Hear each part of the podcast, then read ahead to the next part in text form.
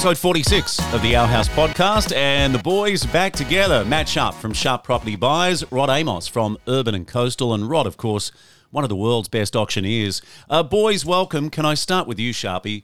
Episode 7 of the Dining Room Table, your spin off podcast Man, it is flying, and uh, what a great episode on comparables. Yeah, thanks, mate. And the feedback's been fantastic. So thanks to everyone out there who's listening. And yeah, we're going to look to continue on with that, you know, early next year and, and look to build that podcast. But thanks for obviously everyone's support and Steve, you for driving it. Yeah, and uh, Rod, not sure if you've heard the episode, but Matt, uh, he divulged that he can save you thousands or maybe tens of thousands if you nail down on what a property is really worth. Look, it's all in the research, and that's what the podcast covers off, isn't it? And the, the difference is you've got a team that basically know how to research whole of Australia, know the comparatives, and the only way to find out what a relevant price is is closest properties that are similar to it that are sold. But it still means so much research. It means going through checking every single photo of all those mm. properties that sold, what the bathrooms were like, when they were upgraded, size of the land aspect. It's something that is really time dependent, isn't it, mate? Yeah, yeah, it is. And you know, like you have to do it as a professional if you're going to provide advice. You know, you've got to know your stuff, you've got to know the areas, you've got to know the property. And as Rod said, it can be very, very time consuming. Hey, coming up very soon, Michael Yardney. Uh, he's joining us yet again, the founder and CEO of Metropole. And as we've said on this podcast, he's been voted one of Australia's most 50 influential thought leaders. Thanks so much for lining him up, Rod. Look, not only that, he's now rating number one. It's the number one property investment podcast worldwide not just Australia, but literally worldwide, because it's also relevant, as you were saying, Matt, that with what you're doing again too, it's based on facts, and sometimes those facts they certainly don't change from state to state in Australia. And when you're doing comparables, it's going to apply anywhere you're buying around the world. Yeah, one thing I love about Michael, he makes the complex simple, and he has a really long-term view on the Australian property market. You know, obviously a lot of the mainstream media now they talk about the here and now, whereas Michael has a really long-term view, and he understands the details around what drives markets and, and, obviously what slows markets down. And I know next year his commentary is actually quite positive, despite what you're hearing out there at the moment. Some of the numbers that have come out this week uh, include days on market, so we'll step through that with Michael. By the way, the podcast all thanks to Smith and Sons Renovations and Extensions. Boys, hypothetical. If you could do anything at your place now with the Smith and Sons team, what would it be, Sharpie? I would have a double garage out the front of my house and convert my existing garage to more living space. Yeah, and you're starting to feel the pinch already with just one second one arrived, eh?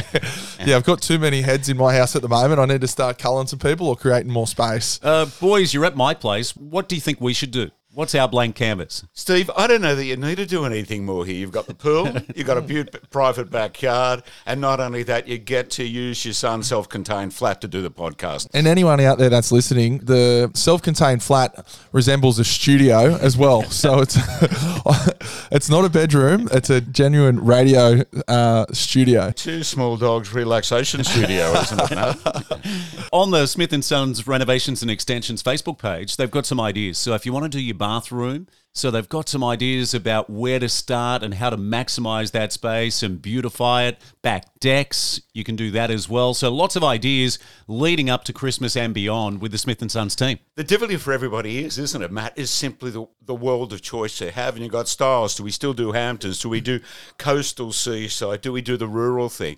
The thing is with Smith and Sons, they're doing that much with the proactive nature of the team, Matt. They can basically sum up your lifestyle, look at the property, and tell you how best to encapsulate it with whatever theme suits you.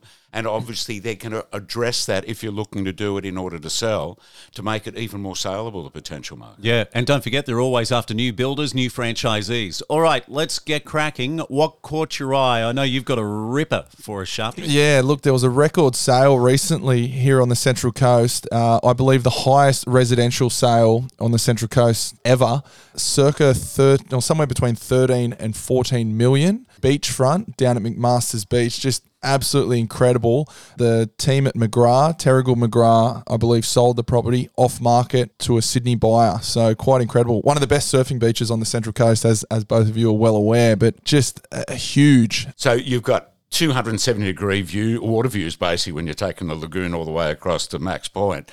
And this was an out of area buyer, I take it, wasn't Matt? Yeah, I believe so. An out of area buyer who was looking for something specifically on the beachfront there at McMaster's Beach. Now, there's only a, a handful of properties there, so obviously with that scarcity factor, uh, you need to pay a premium if you want to be there. That is incredible, isn't it? Because down the southern end of the coast, we've got some pockets that, you know, draw a premium in price. But this is amazing, isn't it? Is it a big parcel of land? Uh, yes, I believe it was over a thousand squares or fifteen hundred squares. But yes, I think it blew the other the previous record by about a million or two million. Rod, is that right? High tens might be the last Yeah, one. Yeah, look, it's probably high tens. There was a talk of another one off market in North of Oak of it just under 12 million. Um, going back to the beginning of this year, but there was a huge sale just under $10 million at Point Frederick. That was a double block, deep water jetty, boat shed, and as you can imagine, not really much money needed spending on the home. So that eclipses a record. Steve, it was only going back a couple of months ago. We, we were talking about the sale of Two Shores Caravan Park at Tuggerah Lakes, and that was over $10 million. And here it is, one single parcel of beachfront land with a beautiful home on it. So these types of numbers for beachfronts in Sydney, they're kind of common, right? But I guess now they're starting to become a bit of a benchmark here on the Central Coast. What do you think it means for our market here? It, look, when it comes to beachfront in this proximity to Sydney, is there any reason why it shouldn't be getting close to what you're paying on the northern beaches or the southern beaches as well too? Um, it's a really tidy little pocket. That's Tudibaring Parade. That's a handful of properties. They're all fairly high set. This one did have walk down to the beach from it, I believe, too, didn't it? So you got immediate beach access from the backyard. Handful of neighbours, and as I say, it's private, it's pristine. You're set well back from the beach from the additional privacy as well, and. Well, if you've got the money, why not have the perfect coastal lifestyle, mate? Yeah, we've got to give a shout out to the agent too, because I mean it's a whole team affair. But uh, the number one guy is one of the leading agents in the country. Yeah, one of the best agents, yeah, in the country. I think the number one agent in, in McGrath. Um, but yeah, it's a, it's always a team effort, and I think there was a few of them involved to pull something like this together. But Matt Steinwade running point. Yeah, Matt Steinway, Trevor Hamilton. Yeah, and you've known him for decades, haven't you? Like just the work ethic is incredible. Look, there's no doubt about that, and to be able to pull it together as an off-market sale, and apparently, Matt, you were saying that there was actually interest in another nearby property. That one didn't come to fruition, so the move was made on this one, and the vendors. The, the, the sellers had just decided, well, we can't refuse. That's really what it gets down to. This is a price above market price because it becomes an emotional price for them to farewell the home they really didn't have intentions of selling, I believe. How would something like that, like, uh, uh, explain to our listeners, Rod, how something like this could eventuate? You know, like y- there's an opportunity there. You know, typically, will the sales agent call maybe a handful of buyers or maybe one buyer that they know's maybe been looking for something like this? Like, just give our listeners a bit of a an insight as to how this can evolve and then obviously, you know, then ultimately transact. Well, put it this way: one of the best ways to people for purchase off market is simply use a buyer's agent, Matt, because we find that's happening so often these days. But with that when we're looking at the top of the market there, there's a need for privacy. You don't always want to know who you are and what you're searching for. So you enlist a buyer's agent and go out, and it's just a lot of networking with agents to be able to put those names up in front of people. And certainly each agent has their list of buyers that are looking for something specific, and we're always talking to potential vendors, but it's rarely the vendors at the emotional point in time they're prepared to move at the same time you've got the buyer. And oftentimes, when you're handed what is basically a blank check to the value of your home as a vendor, you've got to make a choice. And whether it's agreement on both parties that might own it, it becomes very much a make that choice now because it, you might not see it again for 10 years. Uh, I've got a question. Will they live there or is it a weekender? I mean, No, seriously. I, I, I, I honestly don't know. I would have to say you'd be nearly living there, surely. With that, well, I mean, with that sort of money. But I, I'm guessing, I'm just picturing the owners of this probably own something down in Mosman. I don't know, Bellevue Hill who knows, Rose Hunters Bay. Hill, Rose yeah. Bay. So they, they might have a handful of properties. I, I, have no idea, but that's that's a fair lump of um, lump of money. So I wonder if they got a mortgage, and that leads me to that, that leads me to the CanStar numbers, which I've looked at this week. So the average new loan for people buying an existing property was 600,494 in October, up 1.1%. The average for a newly built home, 565,453 down 1.2%. Now, Steve, bear in mind that's a national figure, isn't it? Yeah. Okay, so when you're looking at the fact that if you're going to be buying metropolitan Sydney, you're going to be paying two to three times the price of Perth.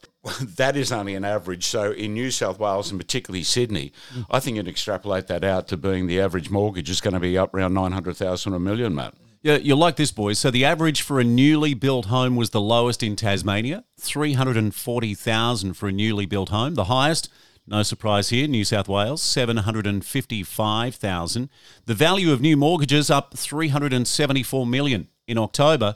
That's after a September fall of 2 billion. I had to read that a couple of times. So up in October.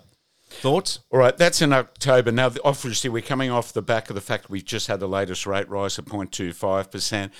It seemed to be recovering from the last one. This is going to put another dent in it, but the good thing for people borrowing is get in now because the RBA doesn't meet again in February. And if you've got the opportunity to lock down your dates and your mortgage right now with it, you're going to be benefiting nonetheless when it comes to long term. But I think we're starting to see the slowdown the cycle, Matt.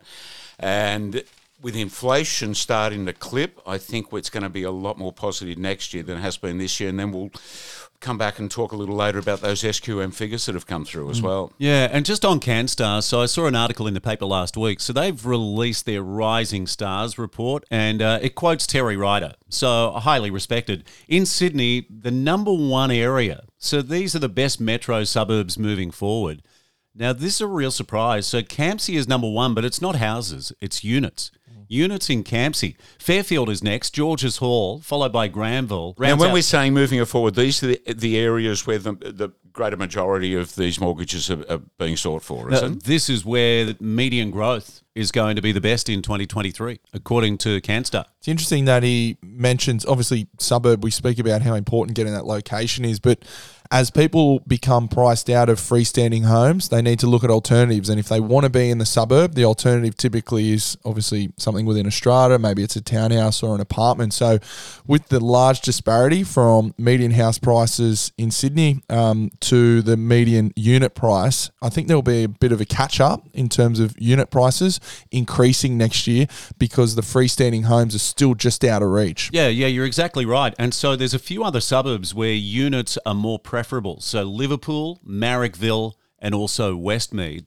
Mm. And he gives reasons why those areas, and you'd know more than anyone, Sharpie, they tick all the boxes in terms of being close to infrastructure. Yep. Just circles back to the demographic and who's there. Like Westmead, for example, one of the biggest hospitals in Sydney, you know, typically you may have a lot of doctors or nurses that are in close you know, close proximity to the hospital, and it's just easy for those guys to be nice and close to work and have minimal maintenance on their property. And this is one that you'll love. So it also gives regional areas. Armidale is at number one, and Terry Ryder gives some reasons why. So it's an important centre for agriculture and tourism, has a big education economy with the University of New England. It's part of the New England Renewable Energy Zone, creating multiple massive projects. And you're actually in some of the regions this week scouting for you know, some potential investments in the future. We were, we were, and we were um, in and around Armidale as well as a handful of other regional centres as well. And it's certainly something on our radar, that particular area. But um, I think there are probably some other ones that look, if not even more promising.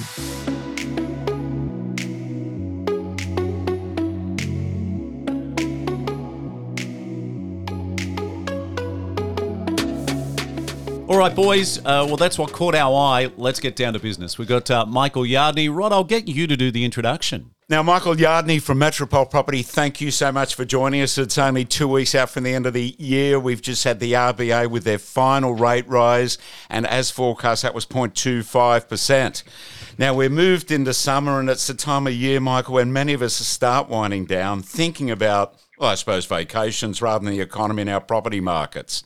Now, on the other hand, we're through the end of spring, and that typically brings out a lot of property buyers and importantly sellers with longer daylight hours, nice weather, lush gardens, all the flowers happening. So, how did our property markets around Australia perform this springtime, Michael? Well, well Rod, they didn't have the booming conditions that we've experienced over the previous couple of years.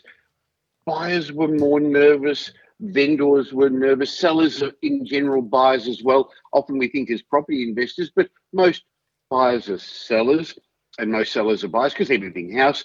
And so they were just uh, discretionary sellers were holding back a bit. So there were fewer properties available for sale and for listing. But interestingly, the markets held up very well, probably because there weren't as many properties for sale.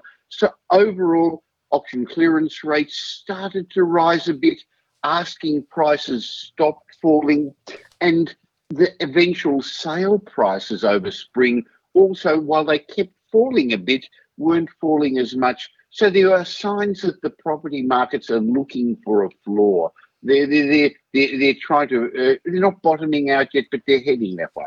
Now, we've certainly seen stock numbers fall. I mean, if we're going back 12 months ago, I mean, it's, it's fallen quite a bit. In fact, Sydney showing a, a, drop of about 3% over the previous year, likewise for Victoria. The one thing that seems to happen is we see that little hiccup each and every time the RBA makes a move, takes a couple of weeks to recover, then we're only two weeks away from the other movement. As we're coming into 2023, Michael, be fair to say we might or rather the RBA and the economy might be starting to clip that inflationary trend? I think that's the case. And really, what you're saying is that consumer confidence has been very low. It's actually lower than during the global financial crisis. Now, not totally sure why, because anyone who wants a job's got a job. Wages are going up a bit, but there's been the continual barrage in the media about concerns about a recession concerns about inflation. A lot of people haven't experienced it before. Uh, the property pessimists are out there telling us our markets are going to crash. So it's really been the lack of consumer confidence. But, but I think people are getting used to it now, uh, Rod. Uh, they, they realize that inflation is getting close to its peak. They realize that there's maybe only one or two more interest rate rises coming. So the sense is okay, I've actually just got to get on with my life. So I see the markets flattening out in 2023 and some areas starting to pick up again in the second half of the year. Hey, Michael and boys, uh, just while we're talking about the economy, I found it extraordinary that Dr. Philip Lowe apologised uh, earlier this week. And quote unquote, he said, I'm sorry that people listened to what we've said and acted on that. And now they're in a position they don't want to be in. What are your thoughts, Michael? I mean, I do find that incredible that he apologised on Tuesday. Well, the Reserve Bank has, I guess, two instruments to affect its job, which is to keep inflation with band within a band of close to two to three percent, and to also keep unemployment under control. One of its uh, tools is the interest rate rises or the effects on interest rates, but the other is just the, the narrative and talking to us and either scaring us or encouraging us. So, two years ago, almost three now, when COVID started, the Reserve Bank said, We're not going to raise interest rates until 2024. It said it over and over again. And it said, We're not going to raise interest rates until uh, the uh, employment figures start to improve and until wages go up. By giving that forward guidance, what it meant was a lot of people made very important decisions, big financial decisions, based on the fact that interest rates weren't going to go up and they budgeted accordingly. And some of them are now getting caught out where their mortgage rates are twice what they expected them to be. And others who locked in on fixed rates are going to get a de facto interest rate rise next year when their fixed rate mortgages come out and to become variable. So it was an astounding thing that he said. I agree with that. Very unusual for the Reserve Bank governor to say that. And Michael, look, you've been doing this for a very, very long time. Can you think of a time when there was so much negative commentary around the property market. Obviously, when interest rates have increased as quickly as they have been, has there been another time that you can think of where we've experienced something like this? And then a follow up question to that would be Are you quite proud of how the Australian property markets sort of stood up to obviously, you know, the consumer confidence and, and all of the negative media around the place? Well, let me answer the last question first, if I could then, Matt. The first uh, thing to remember is that Australia's property markets are too big to fail. No one wants them to fail. The new government, we've got a new government this year, doesn't want to be the government that oversaw the property market uh, crash, uh, the, the, the first one in, in, in 30 years the banks have a vested interest in making sure our property markets are performing well. And the state governments, they make a huge percentage of their income uh, based on, on stamp duty. And remember, 70% of Australians own a home, not necessarily outright and have a mortgage. So overall, it's too big a market to fail. So did it surprise me how well it stood up? No, it didn't because I've seen this before. And if you remember, a third of people are tenants, two thirds of Australians, more or less, are homeowners. Half of them don't have a mortgage. In other words, people who've been around for a while, own their properties for a long time, don't have a mortgage. So, on that basis, rising interest rates don't affect them much. A third of Australians are tenants, and so rising interest rates don't affect them as much. Rising rents do.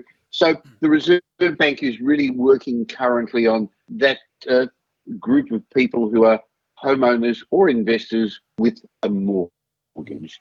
Um, so, th- that answers the second half of your question about does it surprise me? No, the Australian property market's resilient. It's behaving like it always does. There's a boom followed by a shorter downturn. Each boom leads to the next downturn. But during the booms, everyone's most confident because the media is giving all the positive messages. And during the downturn, people are least confident when maybe they should now, at this stage, feel, hey, not much more downturn. But the first part of your question was, have I ever seen so much negative sentiment? And the answer is, I think today with social media, with a 24 hour news cycle, uh, no, I haven't. But if you think about it, if you had to talk to somebody for 24 hours in a row and not stop, you'd have difficulty coming up with stuff. And that's exactly what the news media has to do at the moment. So it keeps coming up with, let's call them interesting stories, but they definitely affect consumer confidence. So, uh, yes, uh, we, it's now probably the, the worst I've ever seen consumer confidence when overall our economy is doing well. We've all got a job. Exports are doing okay. We're over COVID. We're getting out again. There's this cloud of consumer confidence covering the sun of all the mm. good things happening. Michael, when we're talking about the media taking, let's say, the glass half full look at it, even when we're in a boom market, we seem to see more negative than positive. When we had the boom through 2021, we were being told that we're 30% overpriced and the market's going to crash. That didn't eventuate. We've been told it through this. Uh, no matter what the market is doing, the media is always going to try to sell the headlines of the negative. We've had the experts come out from the States and overseas during the peak periods when the market's growing, where there's confidence out there and basically write us down. None of that's come to fruition. But as you say, that's part of selling headlines. But there's no doubt that these interest rates have put a dampener. I think it was actually pretty good that we only ended up with 0.25% for December, and that was really because we can see the inflation trend going. The big question mark is what's going to happen for next year. January, the RBA don't meet, so there's certainly a little bit of a safety margin there. February, what would your forecast be at this stage, Michael? Well, before I give a forecast, just on your other comment about the media having all those negative comments, it actually doesn't sound right when you talk positive or optimistic. It almost seems like you're wanting to sell something, while all those people with negative comments seem like they're trying to protect you. And so the inexperienced journalists tend to be fed from media mm. releases, and they're the ones they tend to cover. As for next year, I think we can already see the messages in the media changing. During the boom, there were mainly positive messages. During this year, there's been mainly negative messages, but now there's a mixture of positive and negative. A lot of commentators are coming out calling that we're close to the bottom and that's what happens when the uh, sentiment changes and when the trends change. So I hope that in February, the Reserve Bank is going to sit back and wait and see what's going to happen to our spending and to inflation and the economy. It's going to be walking a tightrope, as they say, because on the one hand, it wants to bring inflation down, but on the other, there's still that uh, spectre of those fixed rate mortgages becoming variable. There's still the lag effect of the interest rate rises, which haven't really worked their way through the system yet. We're still spending. We're still spending, particularly on discretionary items. Michael, on the 1st of December on propertyupdate.com.au, you released the days on market around Australia. Now, if I'm reading this correctly, apart from last year, days on market in every city around Australia are better than October 2019 and October 2020. But last year, as we all know, was just off the charts in terms of mm. property transactions. So, what we're talking about is that there are not forced sellers, there's not a huge amount of stock on the market. So, those properties that are on the market are selling pretty well, pretty quickly, and vendors are not having to discount a lot to give them away. But having said that, the fear of missing out, the FOMO of 2020 and 21 has disappeared. So I'm finding that buyers are being much more careful, much more selective, and really good properties, which are currently in short supply, are selling well and holding their value well. B class properties are selling but take longer, and C grade properties, people are just avoiding them. They're, they're doing their due diligence carefully. They're not buying on main roads. They're not buying in uh, high rise buildings as much. Um, buyers are being a bit smarter about things. They're scared of making wrong decisions. So Brisbane, Adelaide, Darwin, and Perth they decreased in average days on market annually. Yes, yeah. Again, it's a factor of supply and demand, and there is still demand. Maybe not as strong as during the boom times, and there's a lack of supply of good properties. And even though November experienced a few more properties coming on the market, overall, there is a shortage of properties for sale. And then if we look at the other side of the market, the rental market, in all my years, I have never seen vacancies as low as this. Uh, and, and, rentals, therefore, have been rising a minimum of 10% and in some areas 20% over the year. Um, and people are saying, oh, that's not good. It's ugly, greedy landlords. Well, I've seen a lot of landlords. They're not ugly and they're not necessarily greedy. Uh, but in fact, nobody actually said, oh, what nice landlords they were last year and the year before during COVID when they when they dropped rents and when they gave rent free periods to keep people in their homes. Now, Michael, it seems to be we have, again, rather major differentiations between states and capital city. If you were to give us a summary on how you view each major capital city performing through 2023? Well, I believe that Adelaide and Brisbane, the smaller capital cities, are probably going to perform better next year than the big capital cities. And part of that's related to affordability. In other words, wages in Brisbane are not much less than the wages in Sydney, but the average house, the median price house in Sydney is almost double the price of that in Brisbane. Uh, and so I believe that Adelaide and Brisbane will be the better performing markets in 2023. I can see that apartments below $1.5 million will do very well in Sydney moving forward because if you remember, there's going to be the uh, stamp duty or land tax option for many buyers in 2023, which means that if you got up to one and a half million dollars, you'll probably have even up to hundred thousand dollars extra in your pocket, and that will not buy many houses in Sydney, but will buy apartments. I think they'll do well. Regional markets like uh, the Central Coast, where uh, you guys are, will still do nicely because it's close enough to be able to transfer backwards and forwards to the big capital cities. But because I think hybrid work is going to continue on but not as much as before. More people are going to go back to the office. Um, so I see Sydney and Melbourne evening out during the first half of the year and then starting to have a little bit of a rise in the second half of 2023. And Perth, which actually hasn't done much for over a decade, has been performing reasonably solidly in 2022. Now, this year, it hasn't had much of a drop um, and it will continue to be a reasonable performer. And Hobart, Hobart's a really, really small market, uh, but but uh, it is a capital city, so it keeps getting classed with the others. Um, and because of, I guess, the small market and supply and demand, it will do as well. Well, also because the underpinning factors for the markets overall next year are going to be lack of supply. We're just not building enough at a time when we're going to be getting probably 200,000 more immigrants, apart from natural population growth, the government wants to bring those people in, and we're going to be getting the students coming back uh, to our uh, educational institutions, and they're going to support certain sectors of the property market as well. Oh, Michael, thank you so much for joining us. And at the start of this podcast, Rod mentioned that you've now got the world's number one financial and investment podcast. So I think that deserves a standing ovation here in uh, the Our House studios.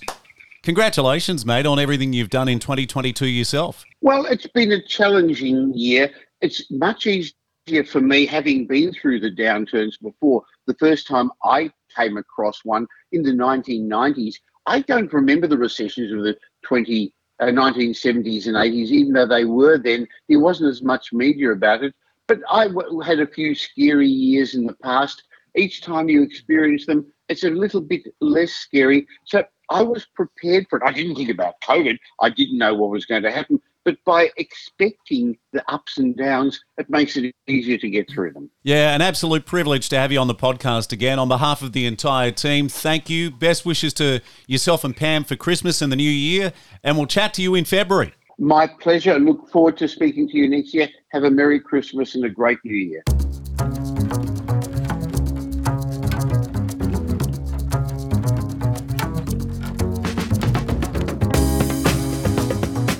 So, Michael Yardney from Metropole Property Strategists and also propertyupdate.com.au. Boys, you were just saying what a weapon he is. I'm not sure Michael's used to being called a weapon, but that's how you described him. Oh, I just love his commentary. He, he does make the complex simple and he just has such a sensible approach to the market. You know, he said how resilient it is. He's been in this game for decades. He's seen it all and how the property market stood up over the last, you know, sort of six to 12 months with how much negative commentary there's been. I guess it just shows you how resilient our market is. Yeah, you know, he's like Yoda off Star Wars, isn't he? Uh, he told us off the air he turned 70 and he went back to his birthplace in Israel, knocked on the door of the home where he was born and lived for the first three years of his life before relocating to Australia. Yeah, yeah, he has an incredible story.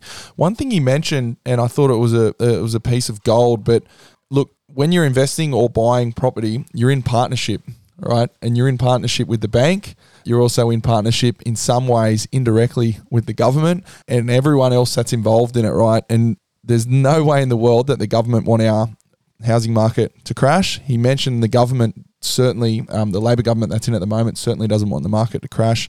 It's not in the bank's best interest for them to lose, you know, millions and millions of dollars. So just keep that in the back of your mind. You're not the only one out there floating around, and you're not the only one out there that owns the property, whether it be your family home or your investment property.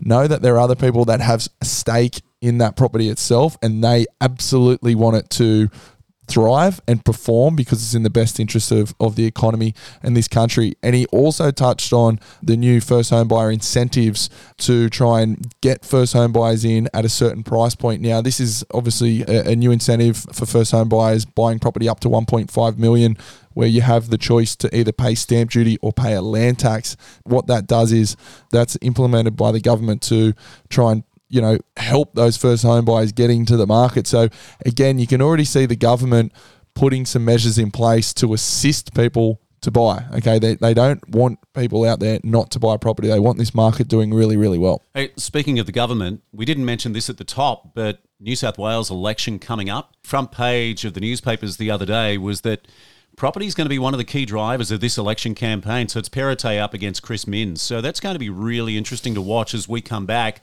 And if we An, an election and they're talking about property. Amazing that. It's unbelievable. this must be the first one. the, look, the difficulty is, and, and I mean, I actually, this is one of the rare times I feel for political parties is they know there needs to be a solution, but what every party's dealing with is the fact that it takes so long to implement it. So you've got three years of governance. It's going to take a lot longer than three years to change the imbalance in the property supply market. And bear in mind, you change the imbalance in the property supply market, that will have an effect on pricing. But one thing I want to go back to your comment, Matt, was And it, very pertinent. There are people out there that are feeling mortgage stress, and there's that other 0.25% we're looking at next year where those on a fixed rate are going to be coming off it. If you are having troubles with it, talk to your lender, your bank immediately. As you said, the bank doesn't want to take your home from you. They want to have you as a client for the rest of your life. If you do have an issue, if you're feeling stressed, if one party's not able to work and has changed their income, talk to your bank immediately. They will sit down and find a saving path through that for you and help you navigate the difficulty. Great point. And also, if you're out there and you're on a fixed rate right now, and let's just say you're on a fixed rate of 2.5%, whether it be on your family home or an investment property, Take advantage of that right now. Squirrel away some money so that when it comes off that fixed rate and then you're on the new rates, which are probably somewhere around 5%, where your repayments are going to be higher, you've saved some money, you've stockpiled some money to then help get you through when those repayments increase. Okay, because they are going to increase when you come off your fixed rate if you've if you're sitting around two and a half percent. So stay ahead of the game. Do that now. Squirrel away some money, and it's going to soften the blow for um, for when those interest rates you know increase for you personally. Hey, uh, where with Pepper, and they've phoned us countless times. So, all the way through the pandemic, just checking in, how you're traveling, can we do anything for you? Now, mm. when has that ever happened previously? And I think they've contacted us numerous times this year as well. Yeah, and uh, it goes back to what Rob was saying and, and kind of what I touched on. You are in partnership with the bank. They don't want to take the home from you. All right. So it's work with them. Two-way street, it, isn't yeah. it? And we have the best, one of the best banking industries in the world, despite the negatives that come out be thankful you're dealing with lenders in Australia and not elsewhere overseas. Uh, just quickly, boys, you want to talk about the SQM research numbers that came out? Louis Christopher? Look, Louis, each and every year, and Steve, we've covered it off year after year. Louis and the crew at SQM Research released their boom and bust report beginning of December, and it's a forecast on what's going to happen by capital cities for the coming year. And Matt, as you realise with the two, how do you forecast this? You know, there's so many variables at play. We know there's our own interest rates, there's inflation around the world, there's the world economy. The beauty with SQM, they've given four different scenarios based on what happens with those four variables the world economy, interest rates, inflation, employment, and price pressures. And you can basically track what's happening with the economy based upon Louis' report. So if you want to get a really clear handle on what's going to happen in 2023, SQM, Boom and Bust report, if you can't find it yourself, drop me a line and I'll get you a copy of it across. Yeah, one of the best in the game, um, Louis Christopher. is so accurate. You have a look at some of his commentary. Unlike other economists out there uh, that forecast things and continually get it wrong and still get a gig to go on TV and whatnot, Louis is one of the best out there. And um, yeah, we just love his commentary here. Yeah. Okay. Uh, the podcast, all thanks to Smith and Sons Renovations and Extensions in New South Wales, and just back on their Facebook page, you can create your dream outdoor space with Smith and Sons. We, we spoke about hypotheticals. I wouldn't mind the outdoor kitchen. I'd love to have one of those put in. So we've done the outdoor space, but an outdoor kitchen would just top it off. You've got one, haven't you? Yeah, we we might have to broadcast um, the next podcast from mine. Uh, yeah, one of the best things that we've done. It's great with young kids, mainly because you know they can pretty much just trash the, the back deck. We saw it being built, Steve. We just haven't eaten there yet. Yeah, I'll get you guys over. We'll get the barbie going. Go go Alfresco. Yeah, I like it. Thanks again to Smith and Sons. Thanks to Michael Yardney. Outstanding as always. And can you believe we're slowly moving toward the half century? That is episode forty six done and dusted. We've got a special just before Christmas. Dr. Andrew Wilson will join us for the final time this year on the Our House podcast.